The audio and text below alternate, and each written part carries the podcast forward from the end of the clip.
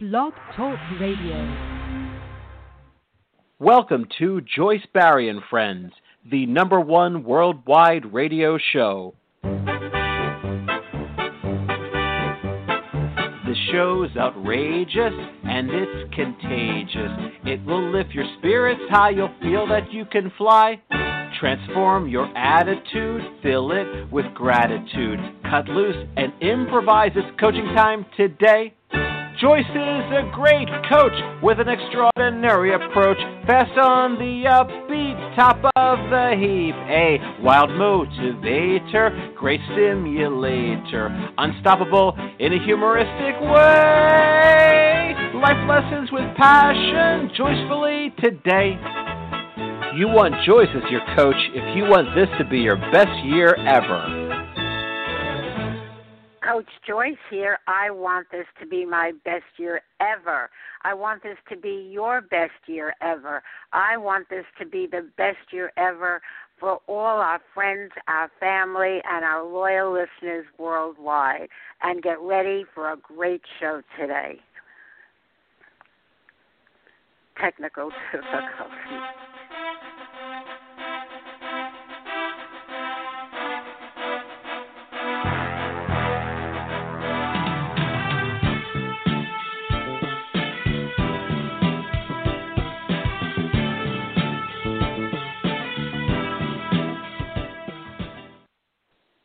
Folks, I am really honored and humbled to say that we have with us today Rabbi Eric Greenberg and Father Brian McWeeney.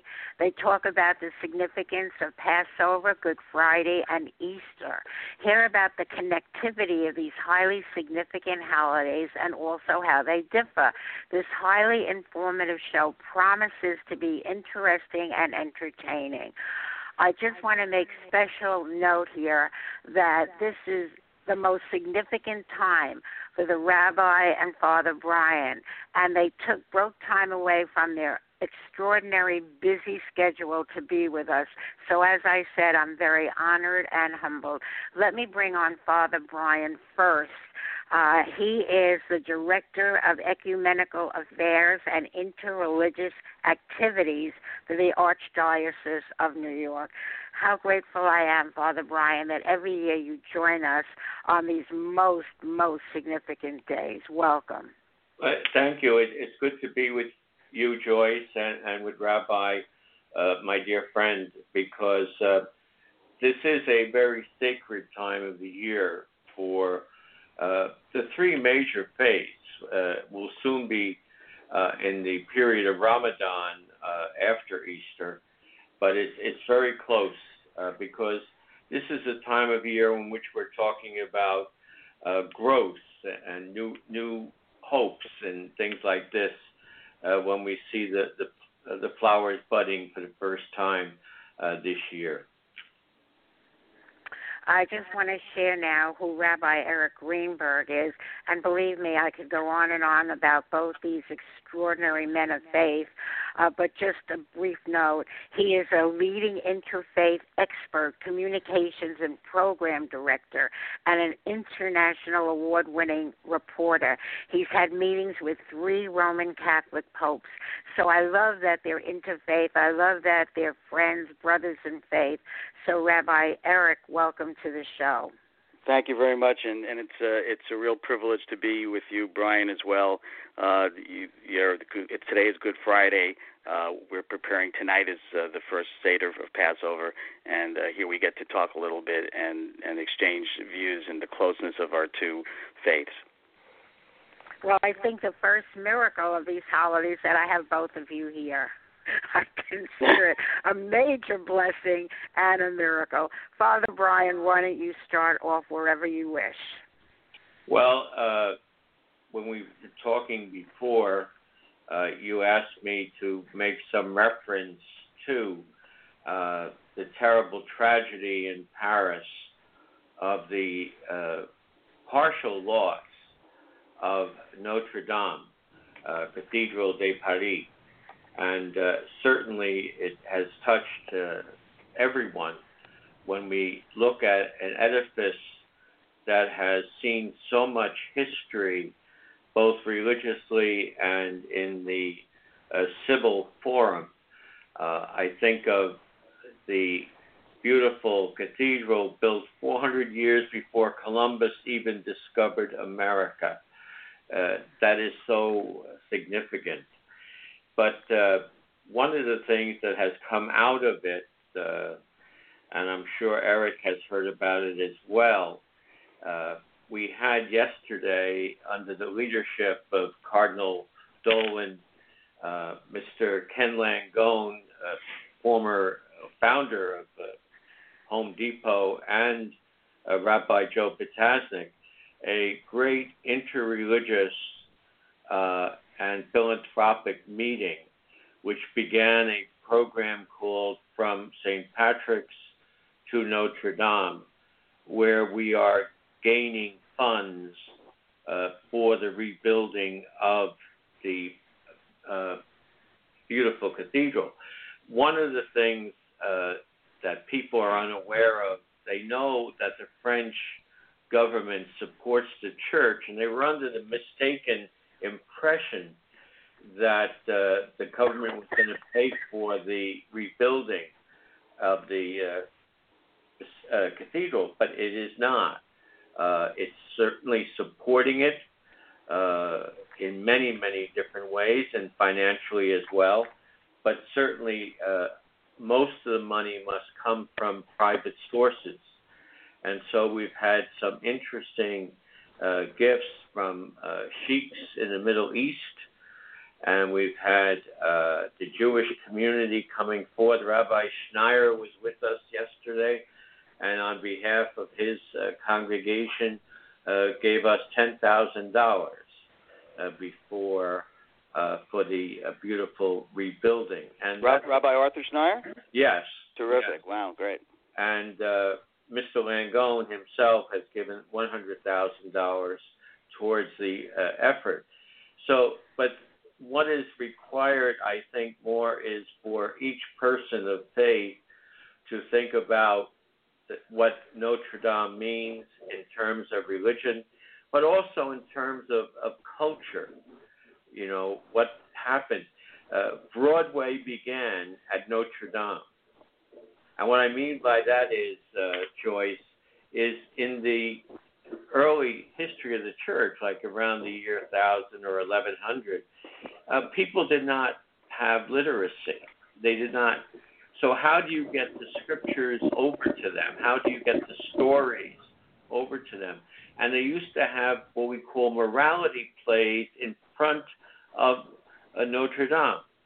And there would be uh, plays, and that would be, uh, you know, very much a part of uh, the scene today of, of entertainment, but it was part of trying to give the people values through the arts. And that's what the basilica has always been about uh, in terms of the st- beautiful stained glass windows, in terms of the statuary, in terms of the various aspects, and of course, uh, architecturally, it, uh, it's a masterpiece that was very, very different than any uh, construction that went before it. So it, it, it's a wonderful sign that in this destruction, uh, New York, as well as other places throughout the world, uh, are coming together to support this beautiful uh, work of man. That, but like all works of men, Eric, right? Yeah. Uh, they soon disappear, uh, and we have to always look for the eternal verities. What is what is the foundation of our humanity? Right. And for us, the answer is easy: uh, God and His creation. Yeah, you know, on on I that. heard that, that within a day, over a billion dollars was pledged. Over one billion within Yes. a day. Yeah. And it's going to be very, but what, very what expensive. what what struck me, I just want to say one thing. What struck me was the timing of when it happened, Holy Week when it happened. Any comment about that? Yes, well, certainly when when we look at, at like for example today Good Friday we commemorate uh, the death of the Lord. Uh, when you look at the destruction of a life and realize that in the Christian faith we feel that that death caused eternity to be open to all humankind. The fact of the matter is, uh, we experience on Palm Sunday and the day following this great destruction, and yet we, as you mentioned, people are coming forward in the desire to raise up again uh, Notre Dame. Yeah, yeah. You know, when you say it's so moving, what what, what we're talking about, uh, and it, and as you say, around the world, there has been this this such such a uh, massive uh, response and and uh, sympathies and but also action. Uh, so my friend, I mean, the, to me, one of the most evoking um, responses has been the uh, the chief rabbi of Poland. Right, the, fact that there is a chief rabbi in Poland is is uh, after the Holocaust is such a it's a miracle itself. And uh, this week, he uh, a friend of mine, uh, Rabbi uh, Schudrich, and uh, sent a letter uh, to the uh, Polish uh, Episcopate, and, and I, I just want to take a second to read it. It's just uh, the idea that all of the synagogues in in in Warsaw basically were burned down, uh, except for one and so it's it's a it's a community that has seen such suffering. And he writes, um, "We, the rabbis, the Union of Polish Rabbis, are brokenhearted and grieved by the burning of Notre Dame in Paris. We are grieved that a place of worship for so many centuries, for so many people, has been so badly damaged. We as Jews know what it means to see your house of worship burning." We still fast every year on the anniversary of the burning of the temple in Jerusalem 2,000 years ago, which of course relates to both um, uh, both our you know religions. Right. Um, we here in Poland also remember the burning and destructions of our synagogue during World War II. These experiences have made us very sensitive and aware of the pain and horror of the destruction of any house of worship. We lack words to express to express our grief and strong sense of solidarity. And in response to that, I should share with you that Archbishop, uh, and I hope I'm pronouncing this right, Gadecki, G A D E C K I, the head of yes. the Polish Roman Catholic Episcopate, called Rabbi Schudrich and thanked him for his letter and his support. That to me is what we where we are today in yeah. our interfaith relations. We have come a long way, but we still, as you realize, Eric, and we both think, we have a long way to go too. Yes, sir. Indeed. But what I was saying was, I found it so highly significant of a whole year that it happened during Holy Week. I Yes. really felt that that it was there was a message in that that we have to be on our toes all times. And how many tragedies occurred when people deliberately used holiday time to uh, have massacres occur and all of that because they're figuring people would be off guard. So that's what it kind of reminded me of. I, Right I now- know it wasn't terrorism, but it did remind me of that. But you raise a point that uh, I want to uh, double up on. Uh, this was an accident. Unfortunately, um, these accidents happen a lot with uh, reconstruction because reconstruction had begun on a section of Notre Dame, and uh, they they feel it was because in that area where the uh, reconstruction was being done, uh, that's where the fire broke out. Uh, we think of our, our beloved in New York Central Synagogue, Yes, I was just about to. and we almost lost that completely uh, because they were doing renovations. And and Brian, that was that was right that was right at the uh the high holidays, if you remember. Yes, yes, Yeah. and uh, our wonderful rabbi uh, was there yesterday from Central Synagogue, and Rabbi Buchdahl, Yes. and uh, she uh, also gave a beautiful gift on behalf of Central because she reminded us that the first one uh, there uh, at the fire was the cardinal. Yes. Uh, Yes.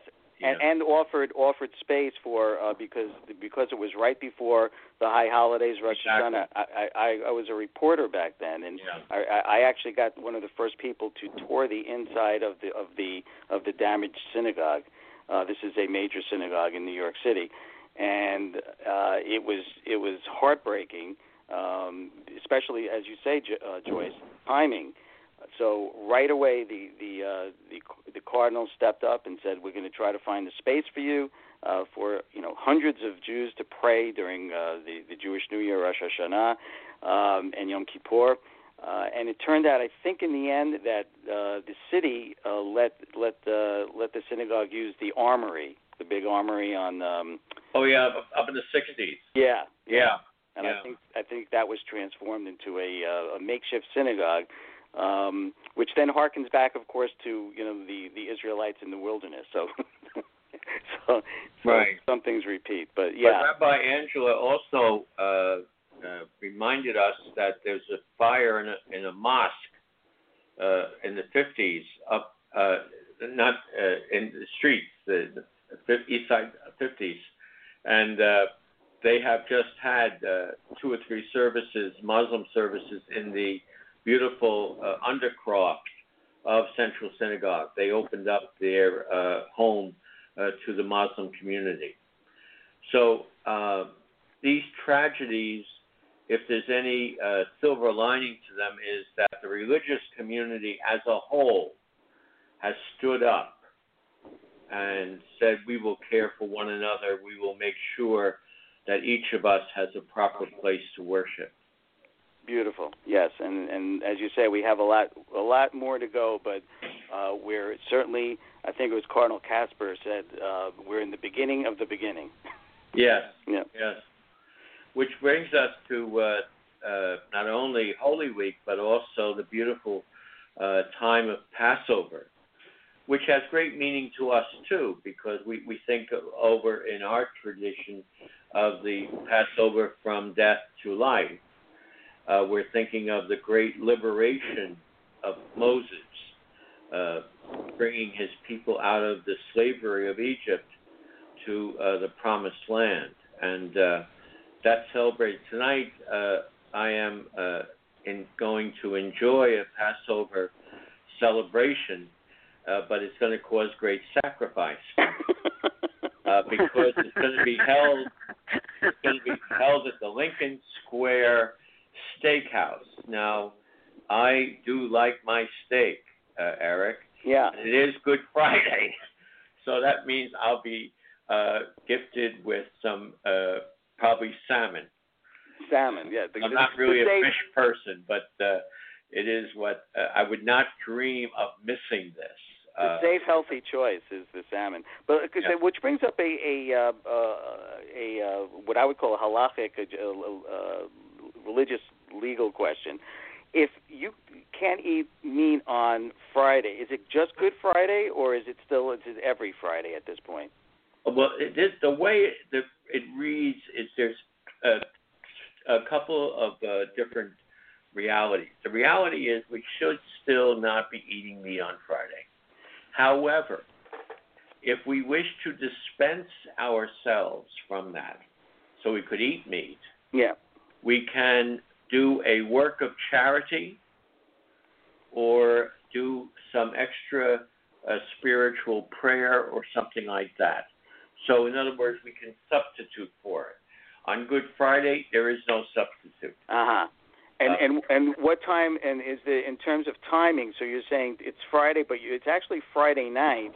If if uh, at, at midnight, would you be able to eat that steak? At, like twelve oh one. Yes, at midnight. So why I was awake. so here's my here's my suggestion. My suggestion is you order you you have the salmon at the meal, but also order the steak and at 12:01, take a couple of bites. well, let me tell you a, a, a, story that I will always appreciate about my mom and dad. Yeah. Um, we would go shopping in the Grand Union, and my mother would be buying, you know, for the week, but she also bought a lot of cold cuts. Uh, she would uh, potato chips and uh, soda, and we knew that we would never see that because at midnight they would stay up as a couple, my mom and dad. Yeah. And and spend time together alone, and then they would eat after midnight. They would have a, a, a sandwich or something like that, and that was their special time. And I think because they did that, it made us a stronger uh, family Yeah. Because they had their very very special time where she they were not worrying about the three of us kids. Yeah. But uh, this was their uh, moment.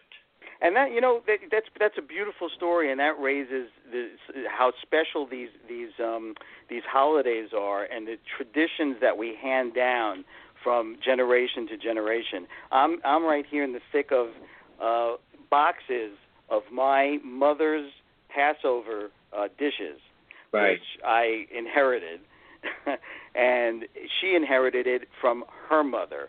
So a lot of these dishes, uh, and, and Joyce, you'd love this because they're they're sort of this green ceramic uh, uh, cups and plates. It's uh, yeah, I, I don't see anything like it today.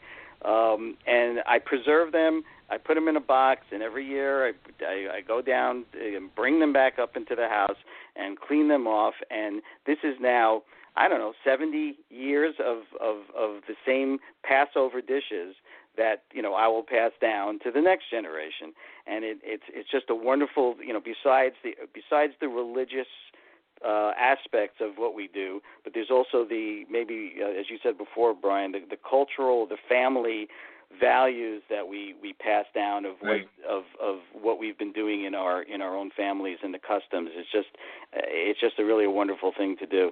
And we can see that even in the playing out of the Seder meal, you know, how important tradition is and making sure that we remember. I, I think that's an aspect in all of our religious traditions, the idea of remembrance. Oh, absolutely. In, in, in the Haggadah, the the uh, the the book that um, uh, basically we read we read from and and direct our evening of instructions of how to do the Passover Seder. We are commanded to. Uh, God says, "You shall teach your children about these things." About that you and it's not just remembering Brian, but also we we sit around the Seder table and we're supposed to uh, feel like God is bringing us out of slavery as well. Yes. Yes. So it's a personal experience, and uh, you know, as you know, uh, how important that is um, to to feel it for yourself. The the the the um, the actual. It's not just sort of studying a book, but it's actually feeling like you were there and you were in Egypt, and God is bringing you out and ex- trying to experience it yourself. Absolutely. Yeah. Absolutely. I especially love the connectivity, interfaith connectivity. I always appreciate that. Cardinal Dolan was on a few talk shows this week, and I was listening to him intently. He's such a great speaker, and the thought that came to mind is I just wish more people of one religion would listen to and appreciate people from the other religion because they have so much to offer. We have so much to offer each other. So that's why I love that you're both so connected to interfaith endeavors. Right, and and that's that's the important thing. It's it's uh, we pray together, thanks be to God. Uh, we talk together, thanks be to God. But we also act together, and that's Yep. the most important. Uh, I both uh, Eric and I work with different organizations who are concerned about a religion in the Middle East and how there are some of our brothers and sisters who are not free to experience their religious uh, life. Uh, we they all dealt with ISIS and uh, so many other uh, terrorists, you know, seeking to uh, obliterate as if uh, they could the Christian or Jewish or even Muslim traditions. Yeah, you know, one of, one of the most moving, uh, absolutely, one of the most moving moments of I think the last couple of years, uh, Brian, you'll remember that when there was a, a terrible tragedy um, uh, involving the, the in, a, in a Coptic church, when uh, the, the terrorists came in and, and, and killed uh, Coptics uh, while they were praying, and I think it was That's right. Christmas. Um, uh, or Christmas Eve, and and the cardinal and Rabbi Potasnik led a delegation uh, to uh, to the uh, uh, The consulate. the consulate, the Egyptian Yeah. consulate, And what a powerful moment when it's captured in this wonderful photo uh, that we're all in, uh, standing there together, uh, Coptics and, and, and Catholics and Jews and, and, and Muslims, and it just uh, just what an amazing uh, uh, pr- uh, picture of how we we can and should and need to stand together against these forces that that are that are um, uh, misusing and abusing uh, religion for their own terrorist uh, intent. Yes, and uh, and that's why you know again, as Joyce says, this part of the year is so important uh, in our own communities as well to make sure that we realize and embrace the values of our parents and, and grandparents and, and for generations uh, because they are uh, traditions uh, of good uh, cooperation with one another and, and love for one another. We, you know, the, the Catholics, we don't have a Seder, but we do have Easter dinner and things like that and, and Christmas dinners. And uh, I always remember uh, my favorite uh, coming home from the seminary because the seminary, you know, you're leaving that all male environment and everything to go back to family. Yeah. And we never knew uh, in my house uh, who was going to be at the dinner table. Uh, my uh, mother would bring over the organist who had nobody else, who was an old person. Uh, she she was old, but she probably was only about 50, but when we were kids, we thought 50 was old. and uh, and then Mr. and Mrs. Lappin would come in. He ran the uh, candy store, and uh, his son Ira was my good friend, and uh, there was a daughter. There was uh, two children, and they would come in for Easter dinner with us and everything like that. And so uh, when people say, "When did you begin your interreligious uh, interest?" I have to say it was begun for me by my mom and dad. Oh, that's that's wonderful. Now, where was this? Was this in the Bronx or? This was in Inwood. In Inwood, wow. Okay. Yeah, you were either Irish or Jewish. Yeah. yeah. There was nobody in between. Yeah. And uh, in fact, my nickname was Rabbi because the uh, my Jewish friends didn't know what a seminarian was. Oh. So they used to call me the rabbi. Rabbi. That's a, so. It's similarly with me. That's very interesting. So in Brooklyn, my next door neighbors were the Porzios, this uh, a good Italian Catholic family, and uh, and Lucy, uh, who was our next door neighbor, her sister was a nun. So yeah. she would frequently come by, and I would sit. I would be a you know a little kid like like you like you were, and you know she would tell stories and and talk to us about and I was fascinated. And you know, she would.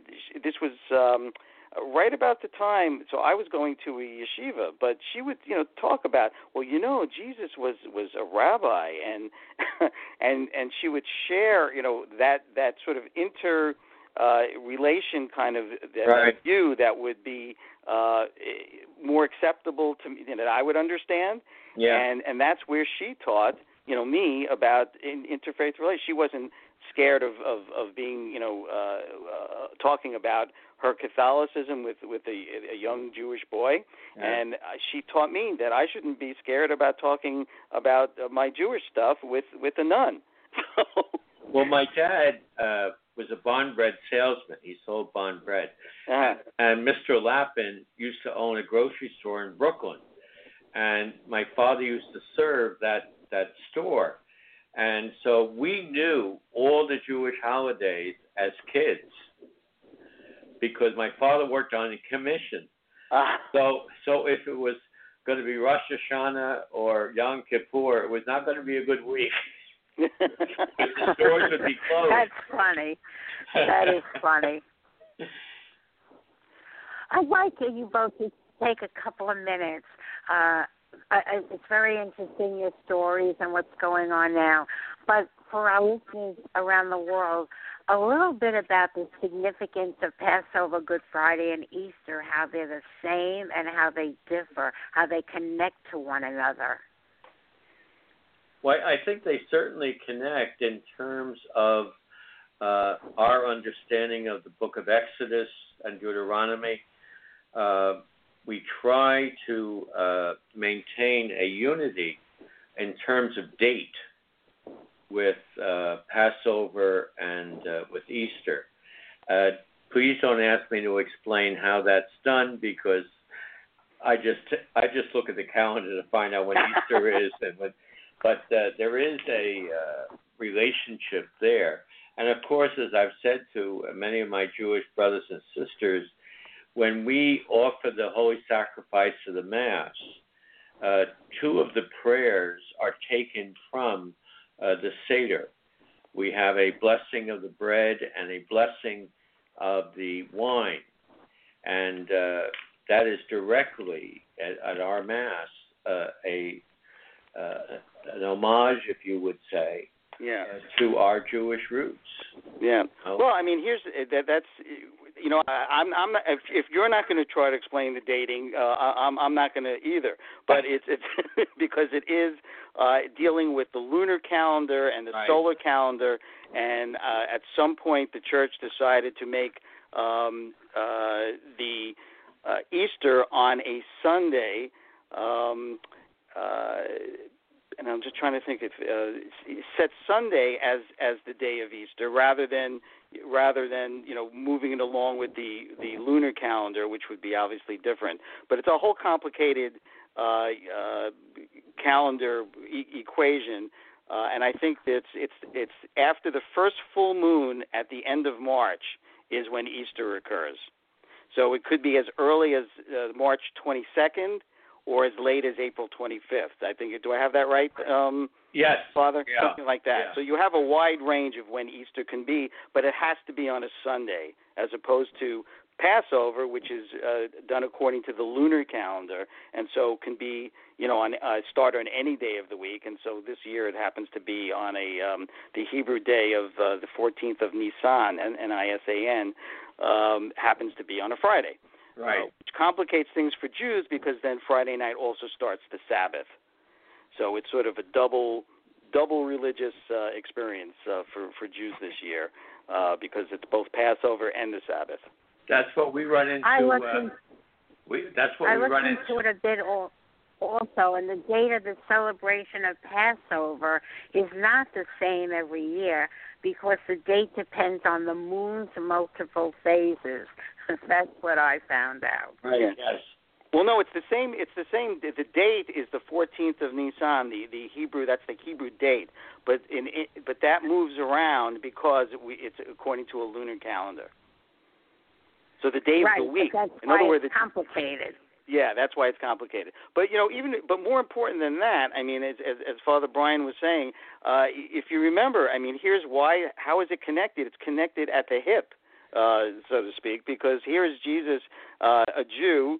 Uh, with all his uh, uh, apostles who are Jews coming into Jerusalem, um, to why is he there? Well, he's there, I, I believe, to celebrate the Passover. Absolutely. You know, so Absolutely. so it's it's you know th- there's there's that connection. He's there for the Passover, which was one of the three uh, pilgrimage festivals that the uh, ancient Jewish community would celebrate.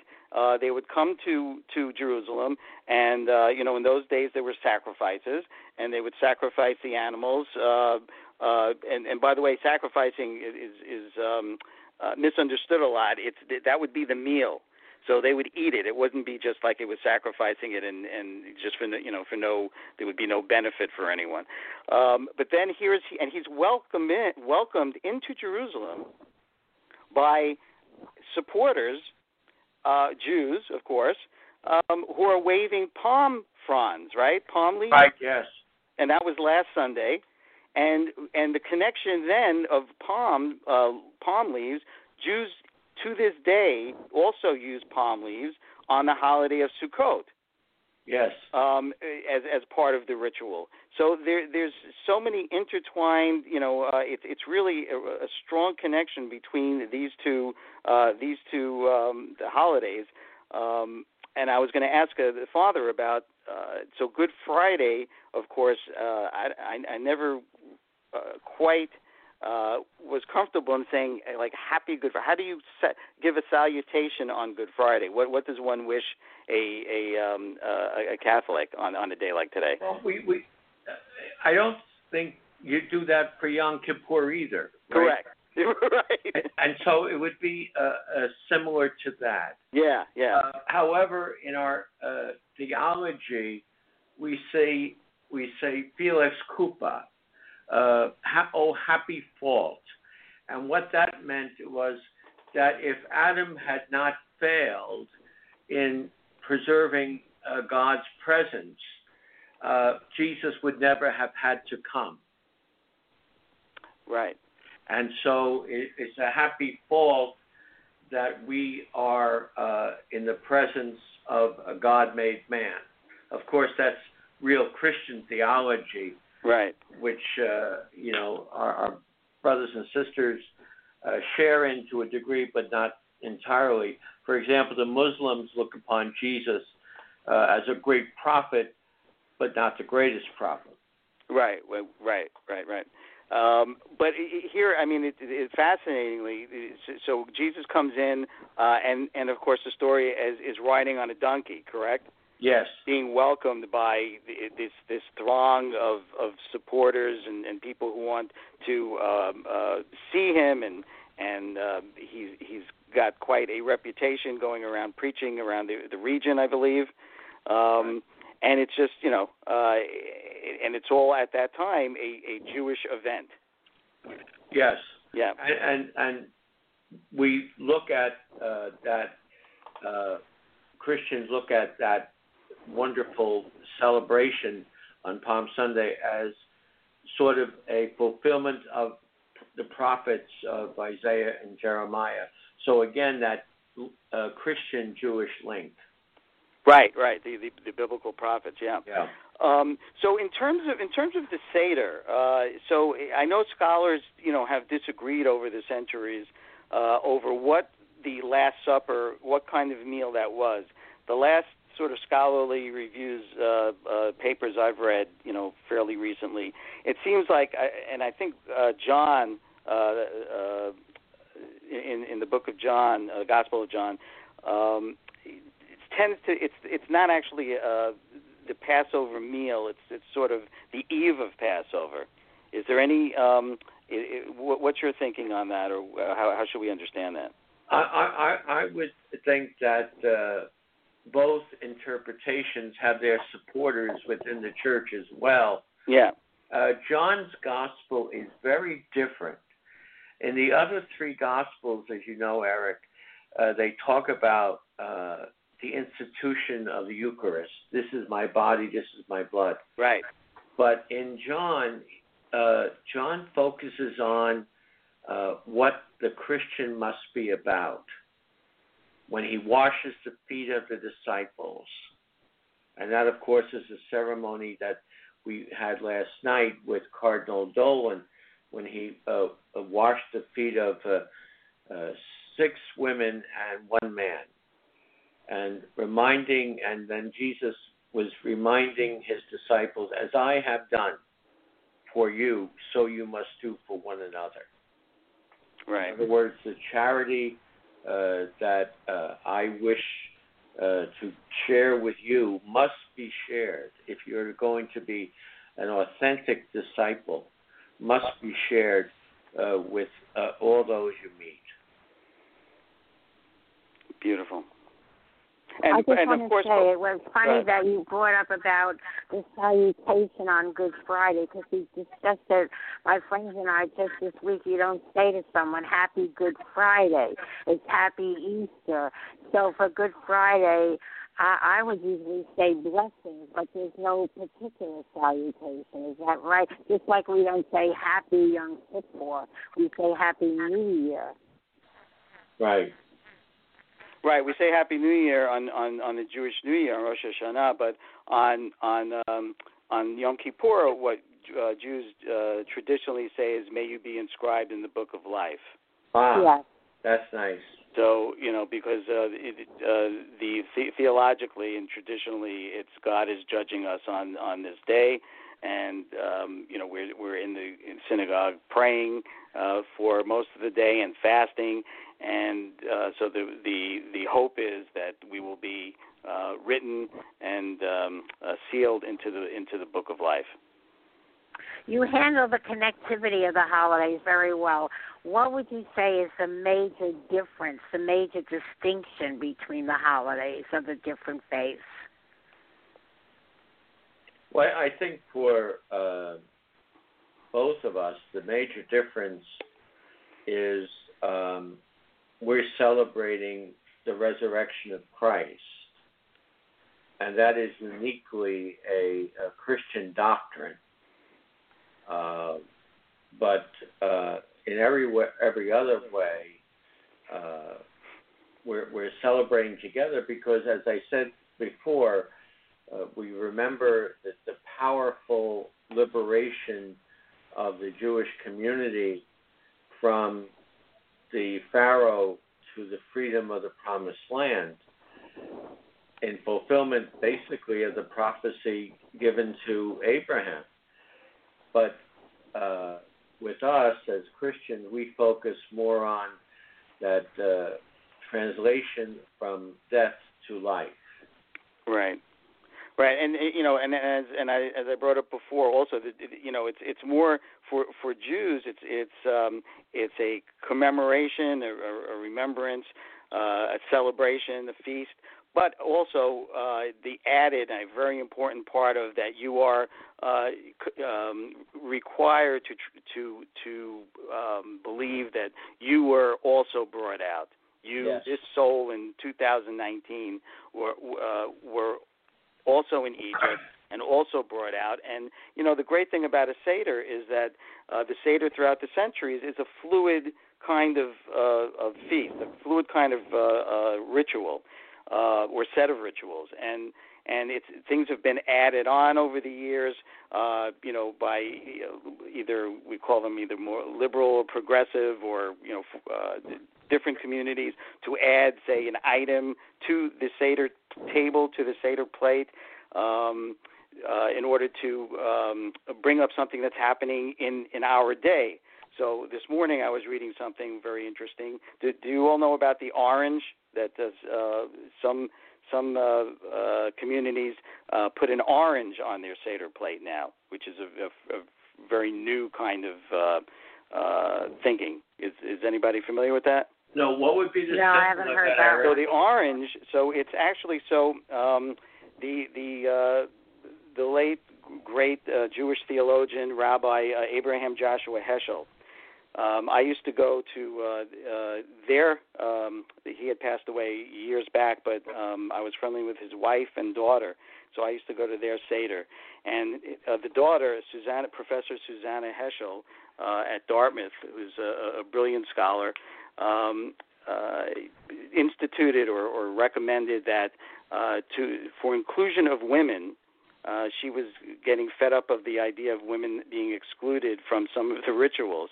Uh, so the idea that women are also uh, not only did, did they traditionally make all the food right and prepare everything, uh, but they need to be also their their voice needs to be heard as well.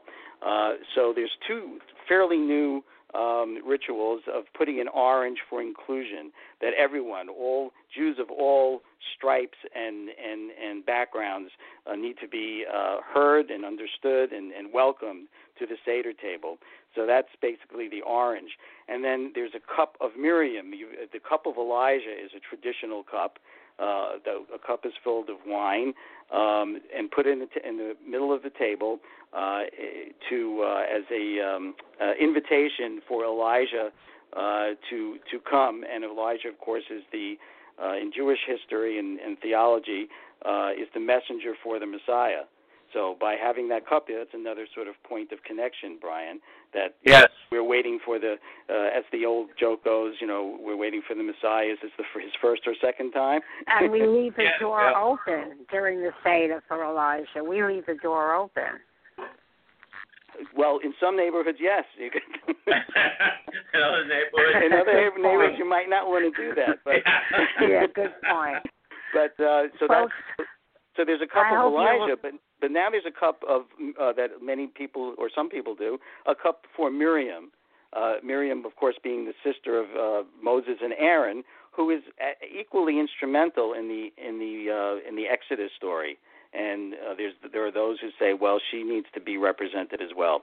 So all all to say that that uh, I love the idea that that the the, the seder not only sticks to tradition but also is flexible enough to include new kind of thinking and new new ideas.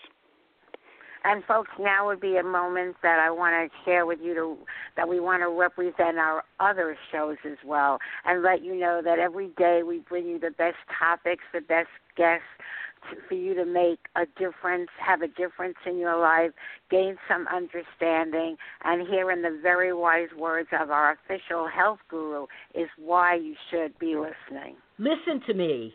I have something to say about a wonderful way to start your day, a way to stimulate your mind and increase your energy, make you feel so good. And guess what?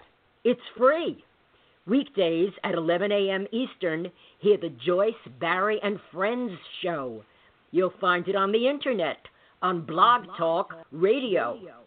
This show is upbeat and fun and very inspirational. It's informative, educational, and very motivational. There's the Coach's Corner, great quotes and news. There are suggestions, perspectives, and advice you can use to enhance your life and improve your health, plus clever, simple ways to increase your wealth. Joyce's perceptions and personality will keep you captivated, and her guests from many walks of life will always keep you fascinated. When Joyce and her friends speak, it's like you're in the conversation. This is part of what makes her show so unique, really a sensation. For Joyce's friends are not only the guests you're listening to, they're everyone who is tuning in. Yes, I do mean you.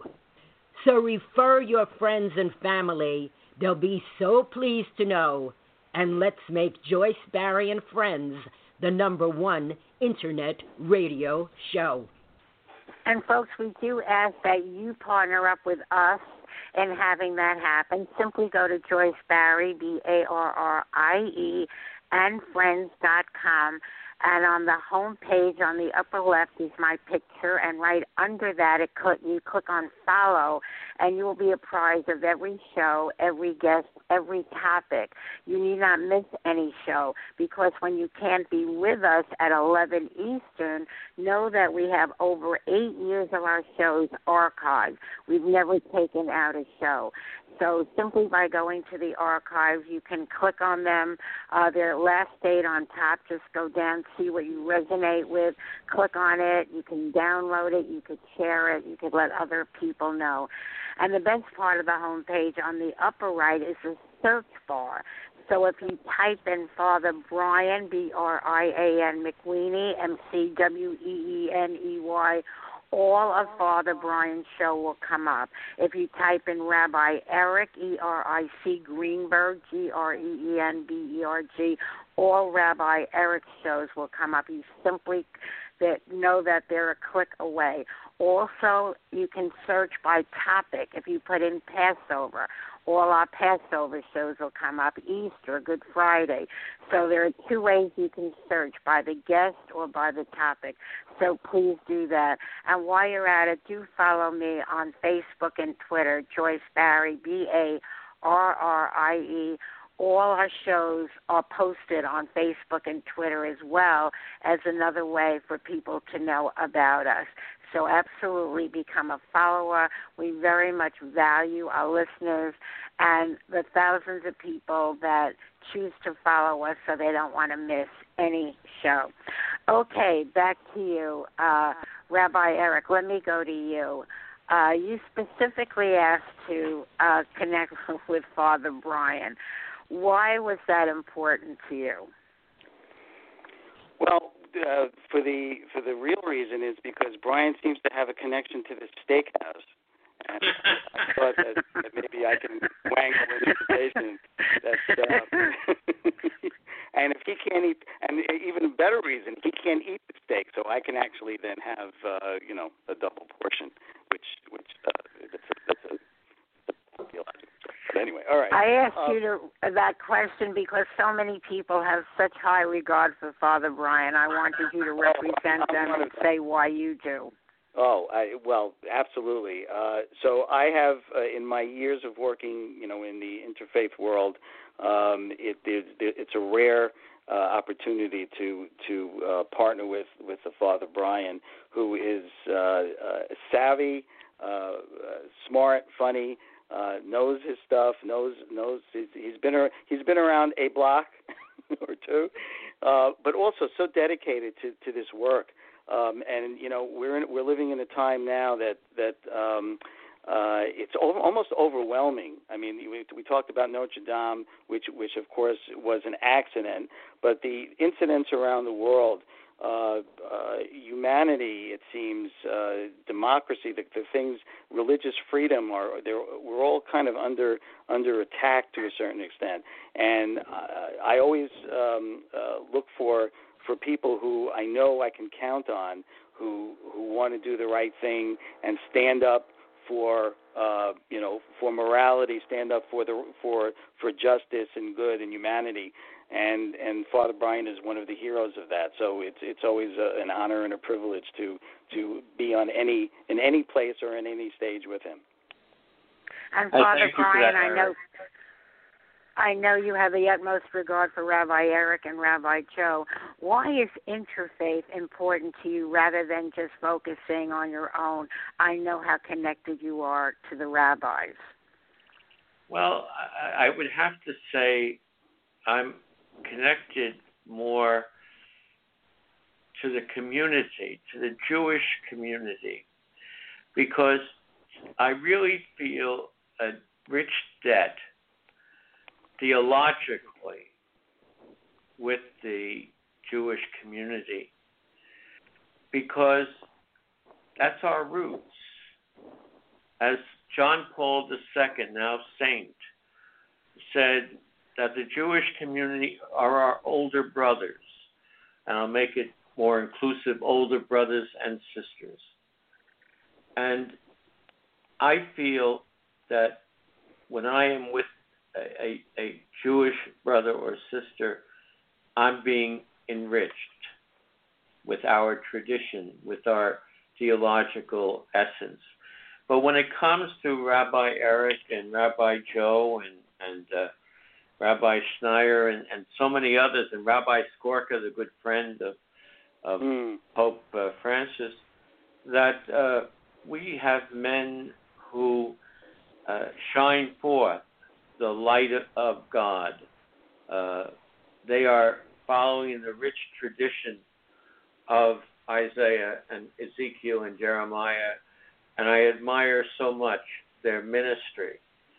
And Rabbi Joe and Rabbi Eric, you can't avoid in New York because they are at everything where the community is needed. They're at every meeting. They they they love the people, not just of their own, uh, perhaps religious community, uh, synagogue or center, but the whole community of New York and they're always there, and they never tire. And uh, I respect both of them so very much. And I'm so very grateful to have you support my show. Um, I'm just moving along fast, so we only have a few minutes left. Rabbi Eric, talk a bit about your new baby, Synagogue Central uh, Synagogue Connect. So just share a bit about that because I think that's an awesome project you took on. Well, thanks. Uh, I'll just I'll just do a quick because we're a little we're we we'll be able to do this more as as the as the high holidays come up. But it's it's a, a worldwide project. I don't know if you know about this, Brian, but there's um, uh, basically the two the two founding rabbis, Rabbi uh, Charlie, Charles Klein and Rabbi uh, Ronald Brown. Uh, they decided to uh, try to uh, uh, start a project that would uh, provide information to uh, college students and post college students. Uh, if they find themselves in a new city, they just graduated, they don't know anybody, they don't have a synagogue, to to have a, a um, uh, data uh, and, and be able to to easily find a synagogue, by the way, of any denomination they can choose, uh, of, of the several um, in, in, in the Jewish uh, community, uh, Orthodox, Reform, Conservative, whatever they, they're looking for. So they started this a couple of years ago, and particularly we're starting with, with the, the high holidays, which is you know certainly a, a important part of uh, the Jewish year. Uh, some would say the most important part. Um, and uh, a couple of years later, today, we have more than a thousand synagogues have signed up or affiliated uh, with Synagogue Connect, and of course, it's synagogueconnect.org. And uh, we've expanded it to um, uh, folks who are uh, uh, even a little younger than than graduate students. Uh, the next step is high school students if they want. Um, and we have um, synagogues signed up uh, from around the world, and we've partnered with the um, a group called Kahal, which is in Europe. Uh, and if you are a Jewish student in in uh, London or Paris or wherever, and you are looking for a synagogue uh, to to uh, partner up with to attend services and find a community, uh, you go to Synagogue Connect and you'll you'll find one.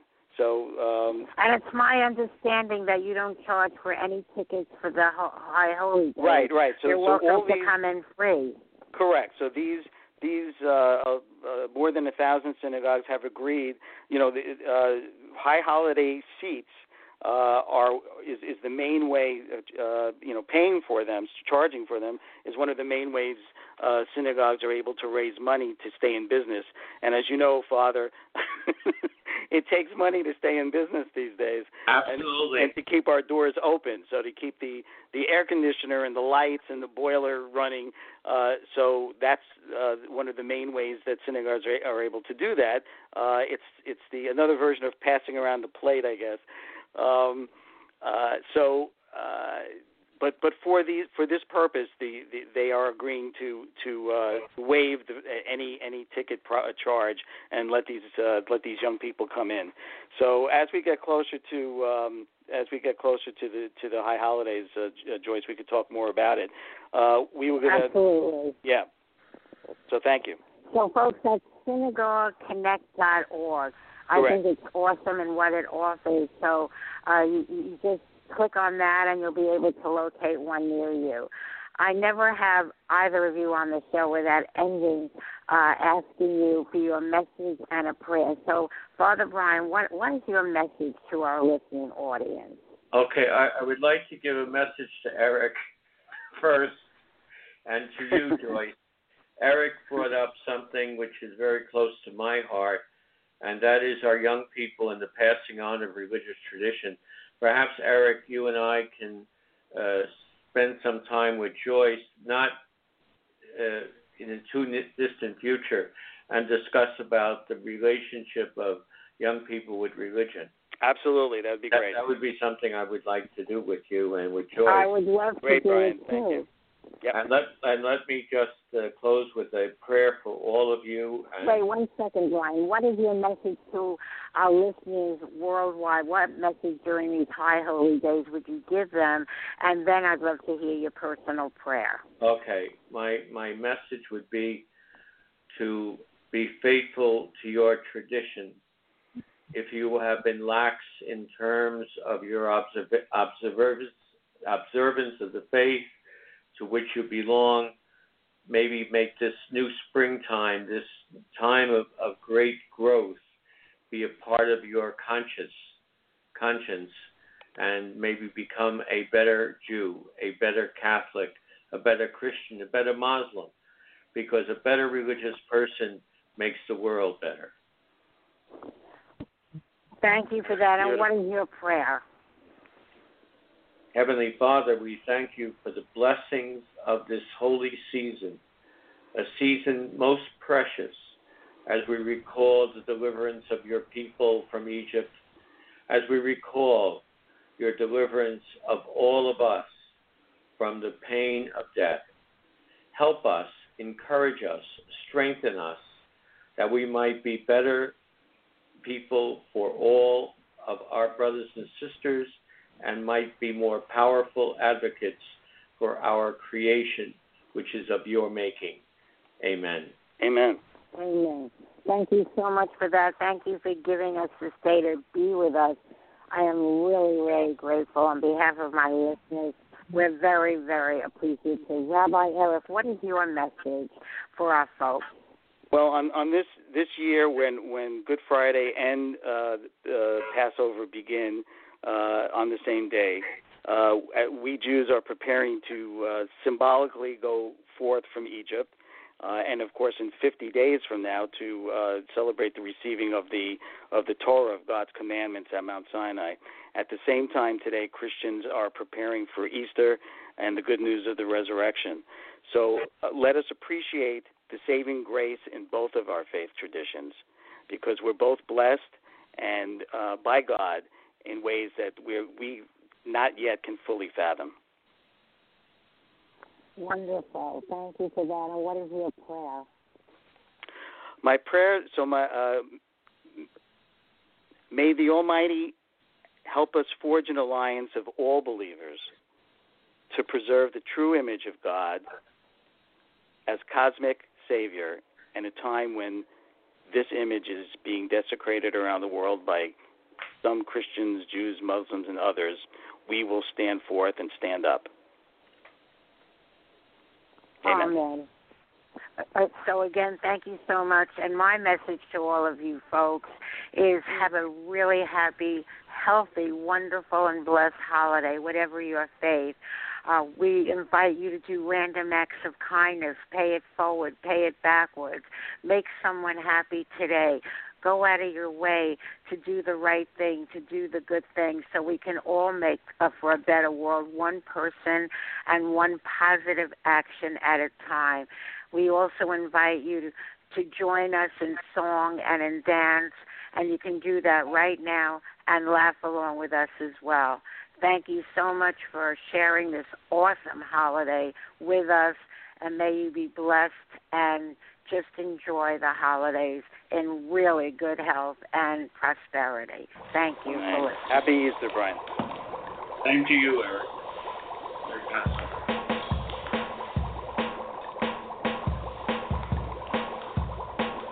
I was listening to Blog Talk Radio when my ears heard something that I did know. From the speakers of my laptop, I heard a voice. It was the white Oprah, also known as Joyce. He did the mash, The Joyce Barrie Mash. Joyce Barrie mash. She is a coaching smash. He did the mash, You'll catch on in a flash. he did the mash. The Joyce Barry Mash.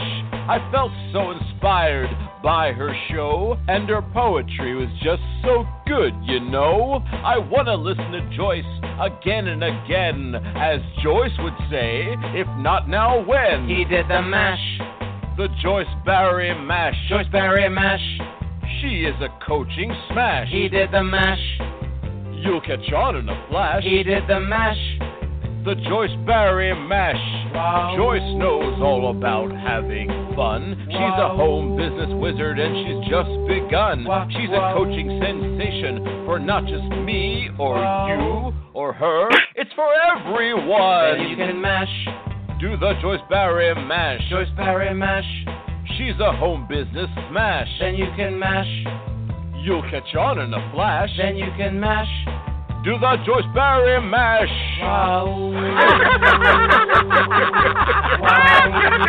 Have a fantastic day and listen to Joyce Barrie and friends.